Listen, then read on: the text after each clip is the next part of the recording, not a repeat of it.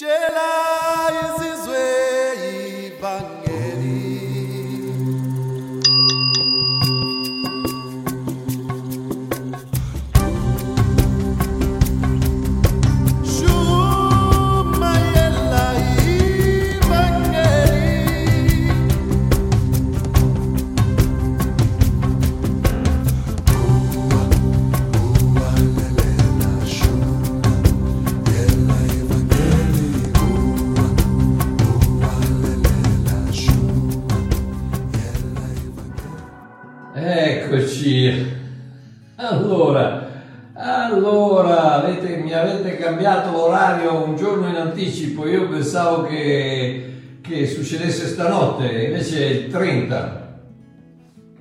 Ecco, ho capito. Eh, vabbè, mi scuso, eh, mi scuso.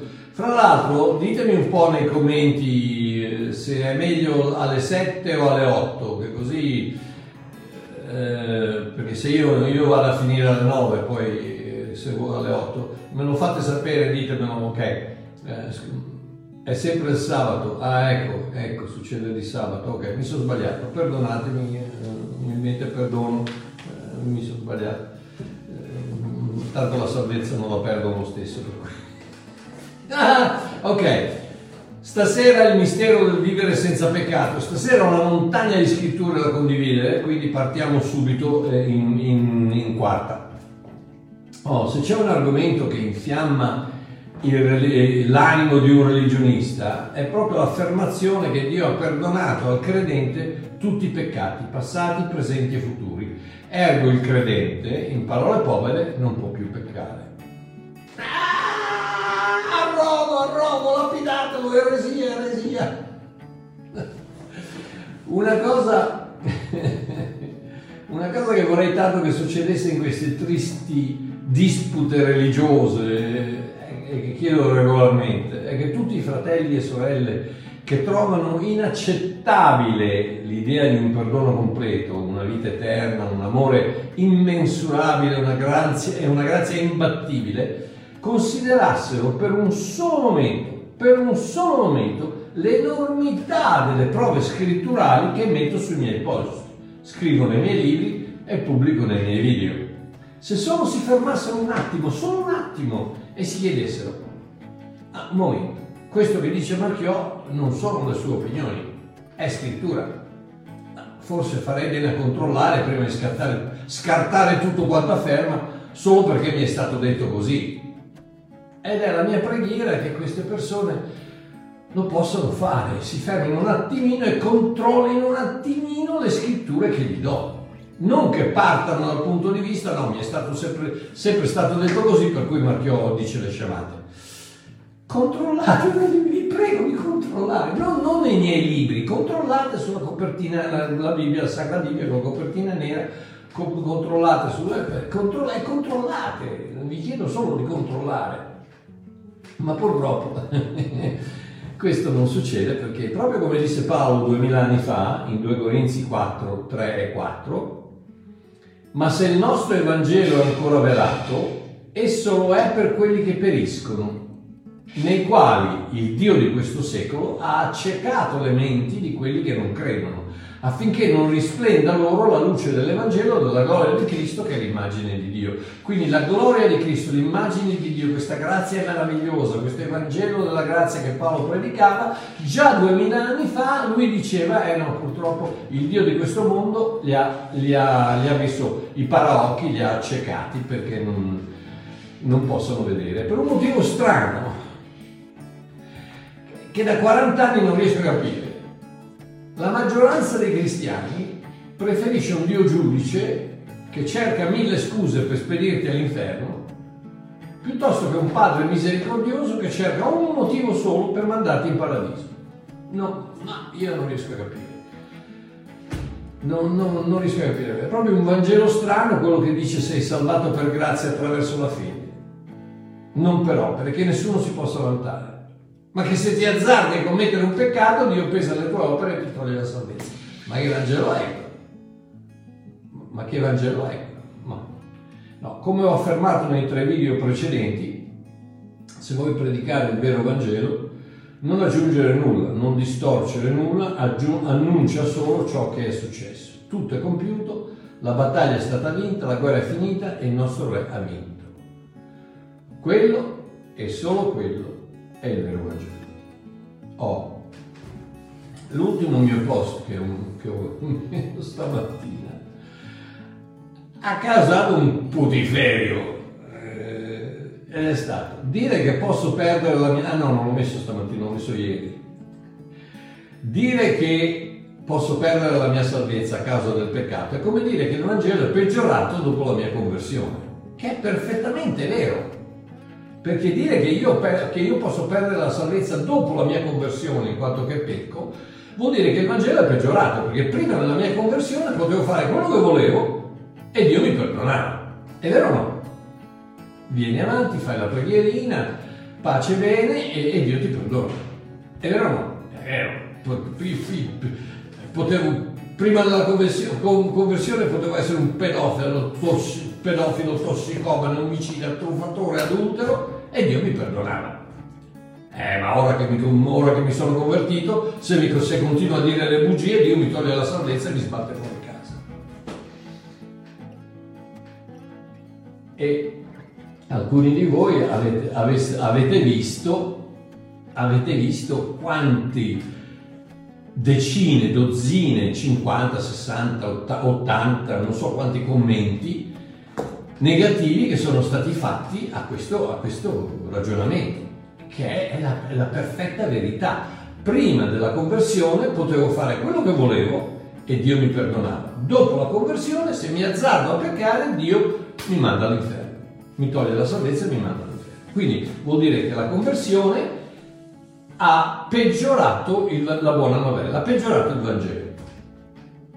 Cose da pazzi. Esattamente l'opposto di quanto afferma Paolo in Romani 5, dall'8 al 10, dalla Bibbia della gioia, che dice Dio ha dimostrato il suo grande amore per noi in questo modo, mandando Cristo a morire per noi, mentre eravamo ancora peccatori. Allora, se per mezzo del sangue di Gesù Dio ha fatto tutto questo per noi mentre eravamo peccatori, in altre parole, prima della conversione, per mezzo del sangue di Gesù, Dio ha fatto tutto questo per noi, ci ha perdonato tutto quanto mentre eravamo peccatori, quanto più farà per noi adesso che ci ha dichiarati innocenti. Grazie a lui saremo salvati dall'ira di Dio, perché se mentre eravamo ancora suoi nemici, prima della conversione, siamo stati riconciliati con Dio per mezzo della morte di suo figlio, immaginate quante benedizioni ci darà ora che siamo suoi amici e che lui stesso vive dentro di noi. Ma mi, ma mi sembra una cosa logica. Eh no, ma no, no, invece per il religionista no. Per il religionista no, non è una cosa logica. Che, che la, la mia conversione ha peggiorato il Vangelo, perché se, pecco adesso Dio me la fa pagare. Prima no, prima potevo fare quello che volevo e Dio mi perdonava. Adesso invece no, adesso se mi azzardo a, a peccare di troppo, papà, Dio, me la fa, Dio mi toglie la salvezza. Quindi, vediamo se riesco a districare questa matassa di tradizioni e false dottrine che hanno tenuto i credenti in catene di paura da secoli. Oh, faccio ad essere senza peccato? Perché questo video si intitola Il mistero del vivere senza peccato. Come faccio ad essere senza peccato, visto che pecco ogni giorno? Fra parentesi, a parte i religionisti chiaramente, perché in quanto loro, come tutti sappiamo, non peccano mai. ok? Quindi loro lasciamo perdere, quindi non mi guardate neanche perché questo non, non vi riguarda, perché voi non peccate mai, per cui stiamo parlando di noi, di Babbo Mario, di, di- di Giorgio, di Ida, di, di Teresa, di, di Lucio, di Salvo, que- quelli che peccano, ok? Come noi. Oh. L'Apostolo, l'Apostolo Giovanni fa una dichiarazione mozzafiato in 1 Giovanni 3,9 e dice: Chiunque è nato da Dio non commette peccato, perché il seme di Dio dimora in lui e non può peccare perché è nato da Dio. Uè, Giovanni mio, come fai a dire una cosa del genere? Nota bene che Giovanni non dice non pecca, che potrebbe anche voler dire che la persona ce la mette tutta e comporta, riesce a comportarsi bene e a non peccare. No, dice non può peccare. Non può peccare perché è nato da Dio. Wow, non può. E cos'è che gli impedisce di, di- di commettere peccato? Il seme di Dio. In altre parole, c'è qualcosa dentro di lui che anche se dovesse cadere in fallo, impedisce al peccato di toccare la sua purezza. Vi prego di controllare le scritture. State a sentire Babbo Mario, ma controllate le scritture. Ve la ripeto, ve la ripeto perché non, non- non è, non è difficile. Chiunque è nato da Dio non commette peccato. Perché il seme di Dio dimora in lui e non può peccare perché è nato da Dio. Oh, Qui in Sudafrica c'è un prodotto che probabilmente ci sarà senz'altro anche in Italia, che si chiama Scotch Guard. Scotch Guard che si applica sui mobili ricoperti di stoffa per far sì che non si macchino. È un liquido che rende impermeabili poltrone e divani, così che il caffè, il vino, la salsa di pomodoro non possa penetrare nel tessuto e rovinarlo. In altre parole, ci casca sopra, ma scivola via proprio come il sangue di Cristo, quel liquido divino e soprannaturale che ci rende impermeabili al peccato e impenetrabili dal peccato. Ma lasciatemi spiegare. Giovanni dice che il seme di Dio attraverso il quale siamo rinati ci impedisce di peccare, non possiamo peccare. Eppure lo sappiamo bene, pecchiamo ogni giorno. Allora cos'è in noi che non pecca, che non può peccare? Ok, adesso partiamo. Vorrei farvi una domanda che sono certo accenderà la miccia di tanti candelotti religionisti pronti ad esplodere, ma ormai dovreste essere abituati a Babbo Mario che non è il tradizionalista che dice le cose che dicono tutti gli altri. Vi sto per dire una cosa che probabilmente vi mm, manderà in, in tilt un paio di persone ma come al solito la controlliamo con la scrittura, ok? Non con le opinioni di Babbo Mario, non perché, eh no, è così perché è così, no, è così perché la Bibbia dice che è così, ok? Quindi la domanda è questa. Gesù era, è e per sempre sarà senza peccato perché non ha mai peccato o perché è nato così? Pensateci bene prima di rispondere. È, è era, è e sarà sempre senza peccato perché non ha mai peccato o perché è nato così. Momento di suspense. Pensateci bene prima di rispondere. Vi faccio un esempio. No, Gesù non ha mai peccato. Ok, vi faccio un esempio. Qual era il giorno preferito di Gesù per guarire i malati? Il sabato, giusto? Ah, peccato! Stando alla Torah, la legge ebraica, di sabato non si poteva fare nulla, incluso, incluso guarire qualcuno. Io vedo già che ci sono dei commenti che Gesù non ha mai peccato. Ok, statemi a sentire un attimino, frenate. Un attimino frenate e controllate, perché Gesù guariva i malati di sabato, che era un peccato per quanto riguarda la legge della Torah la legge di Dio, ok? Non, non, lo dico io, lo dice la legge. Di sabato non si poteva fare nulla, nulla. Luca 6, dal 6 al 7 dice Ora avvenne in un altro sabato che egli entrò nella sinagoga e insegnava. Ora là c'era un uomo la cui mano destra era secca. I farisei e gli scrivi lo stavano osservando se lo avesse guarito di sabato per poterlo accusare. Perché? Perché riprendevano Esodo 31:15 dove dice si lavorerà sei giorni, Esodo 31:15, si lavorerà sei giorni ma il settimo giorno è sabato di riposo, sacro all'Eterno, chiunque farà qualche lavoro nel giorno di sabato sarà messo a morte. Voi mica no ragazzi, sarà messo a morte. Se tu facevi quello che Gesù ha fatto, e ricordatevi sempre una cosa, che Gesù operava nel Vecchio Testamento, sotto la legge, come dice Galati 4.4, Gesù è nato sotto la legge per redimere coloro che erano sotto la legge, che si trova sotto.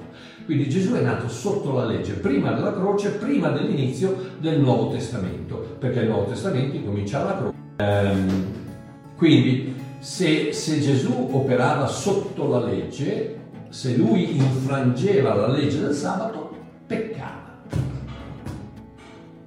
Non è difficile, no?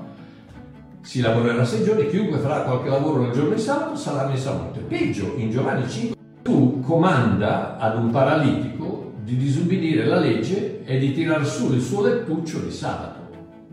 Peccato. In Esodo 29,9, de- quindi Gesù non solo pecca lui, ma dice a una persona di peccare. Gli dice di peccare, e come vi ho detto tante volte, perché gli dice di peccare? Perché prima di, di guarirgli le gambe doveva guarirgli la testa, doveva guarirgli la dottrina. Comunque gli dice prendi il tuo lettuccio e cammina. I farisei, ah, chi è che ti ha detto di camminare? Oggi è sabato, non puoi, pre- non puoi tirare sul tuo, non puoi portare il tuo lettuccio. Quindi Gesù dice a qualcuno di peccare. Marchiò, ma come? Ma non lo dico io, ma leggete Giovanni 5,12, Gesù dice al paralitico di tirare su il suo lettuccio e di, quindi, di, di sabato, quindi lo, lo invita a peccare. Per quanto riguarda la legge, Tor- la legge Torah, ok? In Esodo 29,9 Dio dichiara senza la minima ombra di dubbio che il sacerdozio apparterà per sempre ai figli di Levi. Cingerai Aaron e i suoi figli, Leviti, con delle cinture e metterai sui loro su di loro dei copricati. Scusate, non, non so, mi continuano, mi continuano a telefonare, non so chi è. Ehm, su di loro dei copricati. Il sacerdozio apparterrà loro per statuto perenne. Ebrei 3.1 invece afferma che quindi eh, il, il sacerdozio apparteneva soltanto ai figli di Levi, ok? alla tribù di Levi. Ebrei 3.1 infer- invece afferma chiaramente che Gesù è il nostro sommo sacerdote e Gesù, come sappiamo, faceva parte della tribù di Giuda. Ups! Non può entrare nel luogo santissimo a meno che non discende da Aronne, peccato. Nei tre Vangeli sinottici Gesù entra nel Tempio e prende a frustate i mercanti e i cambiamonete, rovescia le loro tavole e crea un gran putiferio. Non credo che tutto questo sia molto amorevole, né penso sia successo senza improperi e insulti vari. Allora, adesso, siccome già vedo, immagino che alcuni di voi dicano, "Ah, ma che- ma come Gesù non ha mai peccato?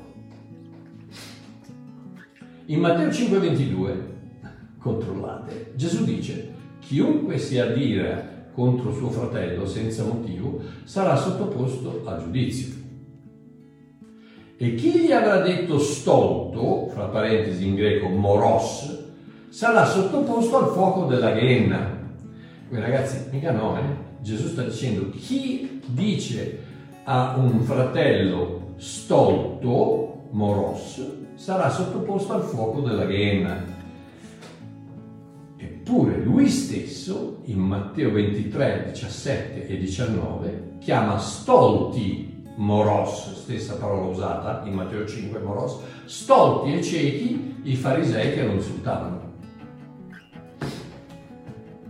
Non so, controllate le scritture, controllate le scritture. In Matteo 8,3 Gesù, rabbino ebreo che deve per legge mantenersi puro, per legge, perché sennò infrange la legge toraica, to- mosaica, tocca un lebroso. Ma come vi ho detto tante volte, nel- nel- nel- alla presenza di Cristo, quando la purezza tocca l'impurità, l'impurità diventa pura. Il lebroso viene guarito e Gesù non viene, non viene toccato. Ma per quanto riguarda la legge, aveva peccato. In Giovanni 7,10 Gesù prima dice che non sarebbe andato ad una festa in Giudea, ma poi di nascosto fa l'opposto.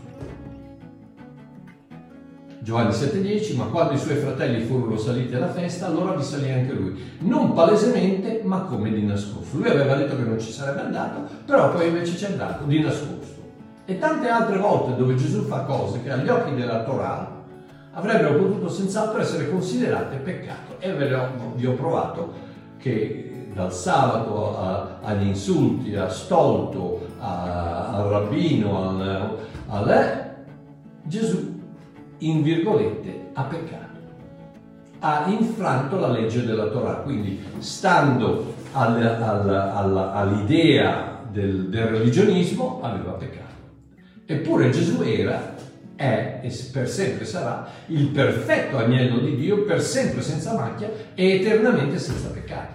Allora, allora, proprio come Gesù nacque senza il seme adamico nel suo corpo, non è nato da- dal seme di Adamo, ma è nato dallo Spirito Santo, adesso lo leggiamo. Gesù nacque senza il seme adamico nel suo corpo e quindi completamente puro, totalmente santificato e eternamente immacolato. Nulla che lui avesse potuto fare dopo una tale nascita avrebbe potuto mai cambiare la sua posizione eterna di sacrificio perfetto davanti a Dio. Quindi Gesù non peccava, non perché non peccava, ma perché era nato senza peccato. Allo stesso modo, ognuno di noi che rinasce dall'alto, per grazia attraverso la fede, è visto da Dio come completamente puro, totalmente santificato e eternamente immacolato, proprio come Gesù.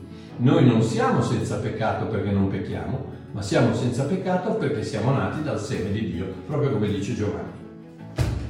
Oh, leggiamo Luca 1 dal 30 al 35 dalla mia versione eh, dei Vangeli chiamata l'annuncio volume secondo. Eh, Luca 1 dal 30 al 35, seguitelo, seguitelo nel, nel, nel vostro, um, nella vostra uh, traduzione. Dice, non avere paura Maria, Dio ha un piano meraviglioso per la salvezza del genere umano e tu ne fai parte integrante, rimarrai incinta e partorirai un figlio maschio che chiamerai Gesù. Gesù nascerà dal tuo grembo, ma sarà il figlio dell'Altissimo. Il Signore Dio gli assegnerà il trono di Davide, il suo antenato, e come figlio di Dio Gesù regnerà sulla casa di Giacobbe per sempre. Il suo regno sarà senza fine. Oh, Maria si accigliò per un istante e chiese all'angelo, ma come posso avere un bambino se sono vergine? Gabriele rispose, riceverai il concepimento direttamente dallo Spirito Santo che ti coprirà con la sua potenza ed ecco perché tuo figlio sarà perfettamente santo perché sarà il figlio di Dio. Perfettamente santo perché sarà il figlio di Dio. La perfetta santità è ottenuta tramite il divino DNA del Padre, non tramite il comportamento. Galati 3:26, voi tutti, Paolo sta parlando ai Galati che sono greci, che sono ehm, medio orientali, turchi, eccetera, e gli sta dicendo, sta parlando, sono gentili, sono pagani, voi tutti siete, dopo, chiaramente dopo che hanno accettato Cristo, voi tutti siete figli di Dio per mezzo della fede in Cristo Gesù. Siete figli di Dio e quindi non potete peccare. O la Bibbia si contraddice o se sei figlio di Dio, come dice Giovanni, non puoi peccare, quindi i Galati, voi siete figli di Dio per mezzo della fede di Gesù Cristo. Giovanni 1,12. A tutti coloro che lo hanno ricevuto, la parola, Gesù Cristo, ha dato l'autorità di diventare figli di Dio, a quelli cioè che credono nel suo nome, di diventare figli di Dio. Quindi se tu sei un cristiano, sei un figlio di Dio. Quindi se sei un figlio di Dio, sei nato dal seme di Dio, quindi non puoi peccare non perché non pecchi, ma perché la tua natura si rifiuta di, di, di lasciarti peccare. Il peccato non ti può toccare, no? è come, come, lo scotch guard che la macchia c'è ma scivola via e se ne va. Giovanni 3, dal 6 a 7, eh, Gio, eh, Gesù sta parlando con Nicodemo, gli dice ciò che è nato dalla carne è carne, ciò che è nato dalla carne è carne, ma ciò che è nato dallo spirito è spirito. Non meravigliarti se ti ho detto dovete nascere di nuovo. Nel greco originale la traduzione è Gennao Anothen. Gennao Anothen. E in Giacomo, che vuol dire nato dall'alto, vi ricordate quando Gabriele dice lo Spirito Santo scenderà dall'alto, dall'alto e ti coprirà e tu diventerai incinta. Il seme di Dio scende. Quindi Giacomo 1,17 dice ogni cosa buona, ogni dono perfetto vengono dall'alto stessa parola, anothen, e discendono letteralmente dal Padre della luce. Prima Giovanni 5.1 dice chiunque crede che Gesù è Cristo è nato da Dio. È nato da Dio, è figlio di Dio e quindi non può peccare. Chiunque crede che Gesù è il Cristo. Ed ecco la soluzione al mistero del, del, del, dei, dei, peccati passati, presenti e futuri che sono, sono, sono perdonati una volta per sempre. Sì, proprio come abbiamo visto che Giovanni afferma chiunque è nato da Dio non commette peccato perché il seme di Dio dimora in lui e non può peccare perché è nato da Dio, in altre parole i peccati dei credenti sono stati perdonati attraverso il sangue di Cristo. Giusto? I peccati dei credenti sono stati perdonati attraverso il sangue di Cristo. Ebrei 9:22 dice senza spargimento di sangue non c'è perdono dei peccati. ok? Quindi è inutile che vai a chiedere perdono perché se non c'è spargimento del sangue non c'è perdono dei peccati. Quindi è inutile fare la confessione, è inutile eh, chiedere per, ah, perdonami, ravvedete, eccetera, perché senza spargimento di sangue non c'è perdono dei peccati. Non lo dico io, lo dice Ebrei 9:22, copertina nera. Sempre, ripeto sempre, ogni cosa che dico la confermo con la scrittura. Quindi vi prego, vi imploro, vi scongiuro, vi prego, controllate quello che dico e vedete se per caso possa aver ragione. Senza spargimento di sangue non c'è perdono dei peccati. Cosa vuol dire? Vuol dire che qualcuno deve morire. Cristo è morto, questo è il sangue del, nuovo, del, nuovo, uh, del nuovo patto che io verso per voi quando vado sulla croce. Quindi il sangue di Cristo, quindi i peccati dei credenti sono stati perdonati attraverso il sangue di Cristo versato sulla croce una volta per sempre, proprio come dice Colossesi 2, 13 e 14. A causa dei vostri peccati e della vostra vecchia natura corrotta, di fatto voi eravate come morti. Ma Dio vi ha fatto rivivere con Cristo e gli ha perdonato tutti i nostri peccati, eliminando l'atto di accusa contro di noi e gli ha perdonato tutti i nostri peccati. Voce del verbo perdonare tutti i nostri peccati. Tutti, in greco, in italiano, in inglese, in napoletano, in siciliano, in modenese, in, in, in, in sudafricano, tutti vuol dire tutti, tutti, ha perdonato tutti i nostri peccati, eliminando l'atto di accusa contro di noi eliminando l'atto di accusa contro di l'elenco dei comandamenti che noi non abbiamo osservato. Dio ha tolto di mezzo le accuse contro di noi inchiodandole alla croce di Cristo. Ecco, adesso freno un attimino e vediamo se riesco a stimolare la logica, la, la, la, la semplicità del Vangelo, ok? Abbiamo appena letto in Colossesi che tutti i nostri peccati sono stati perdonati quando, Cristo, quando Dio li ha inchiodati alla croce in Cristo. Ok? Quindi, quanti peccati avevi commesso quando Gesù è andato sulla croce?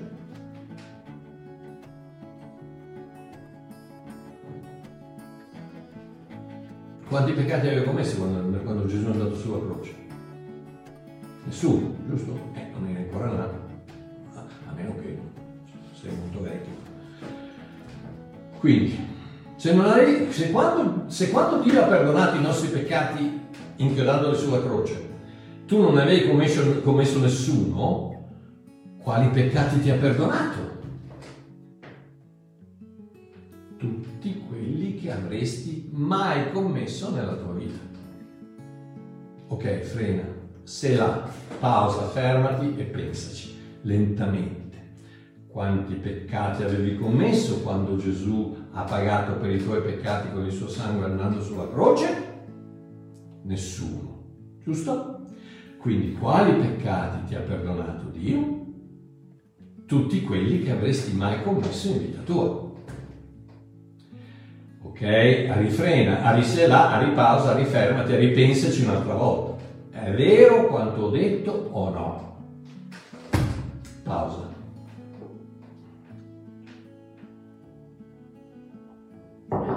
Voglio che ci pensi perché questa è basilare, è chiave per la salvezza, non, per la salvezza eterna, per, per, per, per, tutto quello che predico da 40 anni, per, tutti, tutti quelli, gli insulti che mi becco dai religionisti, eccetera, eccetera. Questa è è, è la chiave. Quando Dio ha perdonato i tuoi peccati, quanti ne avevi commessi?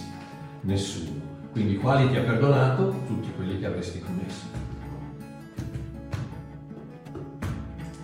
Che senza spargimento di sangue non c'è il perdono dei peccati. Quindi, è vero quanto ho appena detto o no? Perché se è vero, e indubbiamente lo è, in quanto è una questione di logica semplice, semplice, quando ha perdonato Dio tutti i tuoi peccati? Quando il divino agnello è stato sacrificato sulla croce. Giusto? Giovanni 1,29 Ecco l'agnello di Dio che toglie il peccato dal mondo. Allora ti richiedo, quanti peccati avevi commesso quando Gesù, il perfetto agnello di Dio, è stato immolato? Nessuno. Quindi per quali pe- peccati ha pagato? Quali peccati ha tolto? Per quali peccati ha pagato Gesù Cristo? Per tutti quelli che avresti commesso nel tuo futuro. Non c'è via di scampo, amore mio. Ti sfido a negare questa affermazione. O tu, religionista, che in questo momento stai bollendo il sangue alle tempie ti sta battendo, eccetera, eccetera, ti sfido a negare questa affermazione. Ti sfido a negare questa affermazione. Se è vero che l'agnello di Dio ha tolto il peccato del mondo, quando lo ha tolto il peccato del mondo?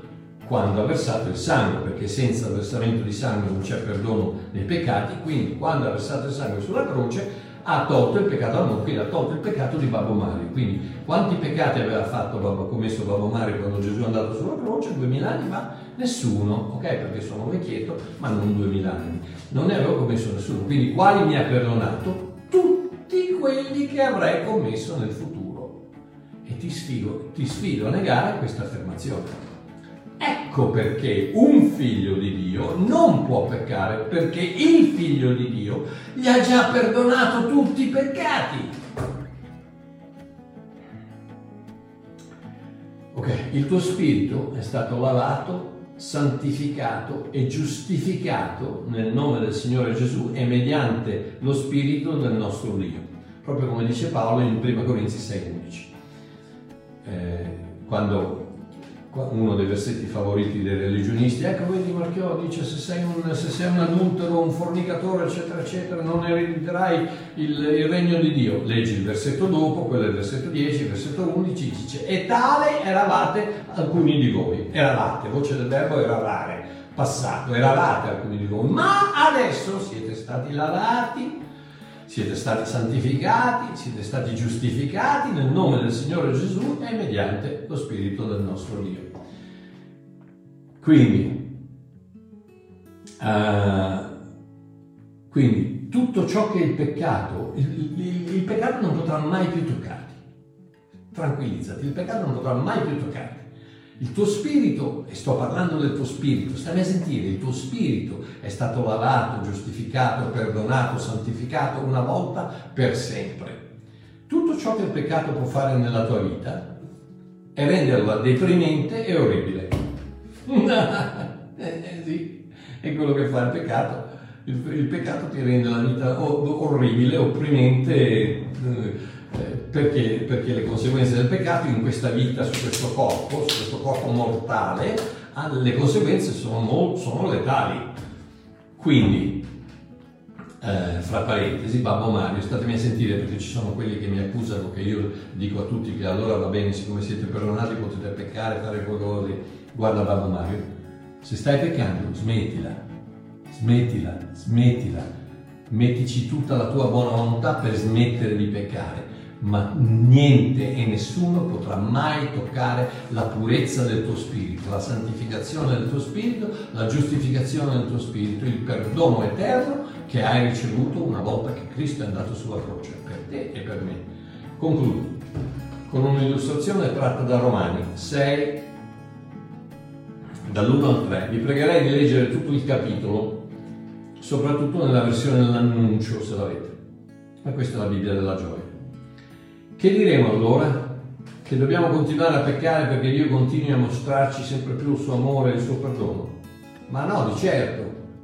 Anche Paolo, anche Paolo veniva accusato delle stesse cose. Allora possiamo fare quello che vogliamo? E Paolo dice no, ma no. Noi siamo morti al peccato. Noi siamo morti al peccato. Sono stato crocifisso con Cristo, non sono più io che vivo, ma è Cristo che vive in me. Siamo morti al peccato siamo morti al peccato, il peccato non ci può toccare lo spirito perché siamo morti al peccato. Come possiamo continuare a vivere in esso? Oppure vi siete dimenticati che il potere che il peccato aveva su di noi è stato vinto quando siamo diventati cristiani e siamo stati battezzati in Cristo per diventare parte di Lui? Perché è per mezzo della sua morte che la nostra natura peccaminosa è stata distrutta una volta per sempre. Sei stato ricreato allergico al peccato e la tua nuova natura si ribella a qualsiasi sua forma, perché la tua nu- nuova natura è la natura di Dio. Ecco perché non puoi peccare, perché sei un figlio di Dio, proprio come l'olio e l'acqua non si mischiano, il peccato e il, il fatto, il, essere figli di Dio non si mischiano, non si possono mischiare. No, non puoi peccare perché sei un figlio di Dio, proprio come Gesù era senza peccato per nascita e non per comportamento, per nascita, non per comportamento. Così anch'io sono senza peccato, non perché mi comporto bene, ma perché Dio mi ha ricreato senza peccato per sempre.